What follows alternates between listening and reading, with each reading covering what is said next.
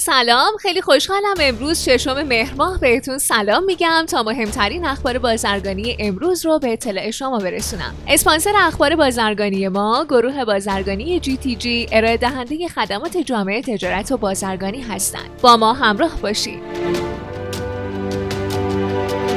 معاون فنی امور گمرکی گمرک ایران گفته همزمان با سفر معاون اول رئیس جمهور و دستور اکید وی مبنی بر تعیین تکلیف کالاهای دپو شده در گمرکات کالاهای اساسی مواد اولیه اجزا و قطعات مربوط به واحدهای تولیدی به قید فوریت ترخیص میشن. به گفته ارونقی در حال حاضر 3.5 میلیون تن کالای اساسی 3.5 میلیون تن کالای غیر اساسی غیر کانتینری و بیش از 25 هزار دستگاه کانتینر پر وارداتی در بنادر گمرکات کشور. کشور موجوده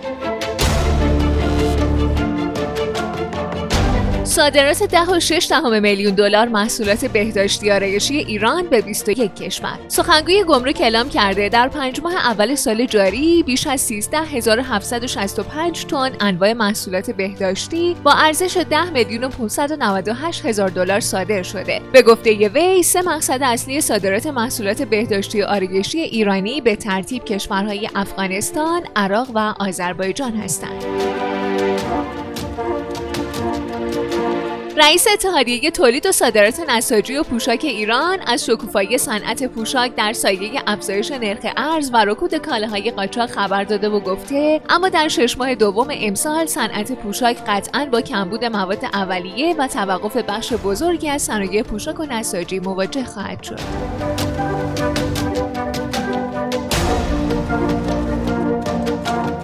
جدیدترین آمار منتشر شده از سوی وزارت سمت نشون میده که واردات برنج، روغن خام و شکر به لحاظ وزنی در پنج ماه اول سال گذشته به ترتیب حدود سه، دو و چهار برابر واردات این کالاهای اساسی در مدت مشابه امسال بوده.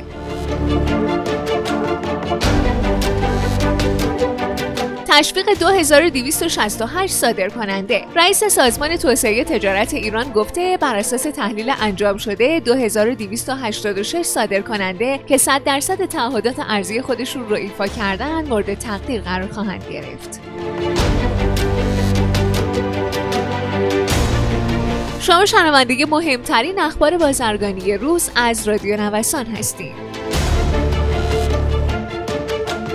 حبوبات بیشترین افزایش قیمت در سالیان اخیر رو تجربه کرد. این گرانی به دلیل افزایش قیمت ارزه چرا که اکثر حبوبات موجود در بازار وارداتیه. برای مثال عدس از کشورهای کانادا، هند و استرالیا، لوبیا از کشورهایی مثل ترکمنستان، ازبکستان و قرقیزستان و به طور کلی همسایه های شمالی ایران و نخود بیشتر از کشورهای اتیوپی، تانزانیا و استرالیا وارد میشه.